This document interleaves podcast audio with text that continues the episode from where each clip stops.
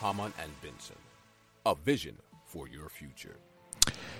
Historians previously thought that the transition to coal was related to the fact that there were not enough water-powered mills in the 19th century. However, a new study by the Geological Society of America explains that it was actually the lack of water that would have driven the intensive use of coal.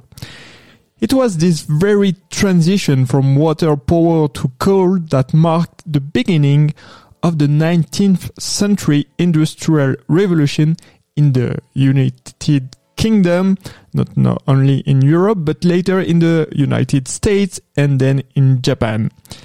Historical precipitation records suggest that the starting point of uh, this transition would in fact be related to water deficit caused by several periods of drought. At the weather level, not uh, only official record existed, but some organizations were already collecting temperature and precipitation observations. Using uh, climate models, they were able to refine these observations and recreate the climate of the time on maps.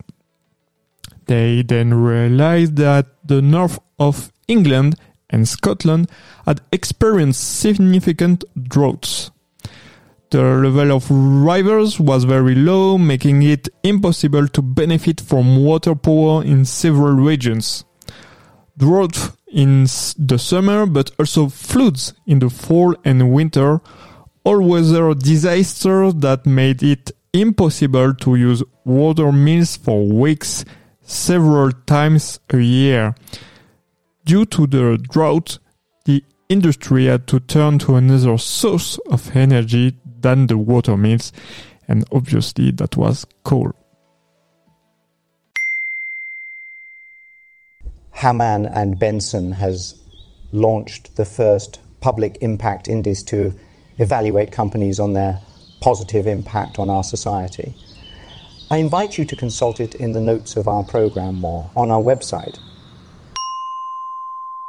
Hamann and Benson, the vision for your future.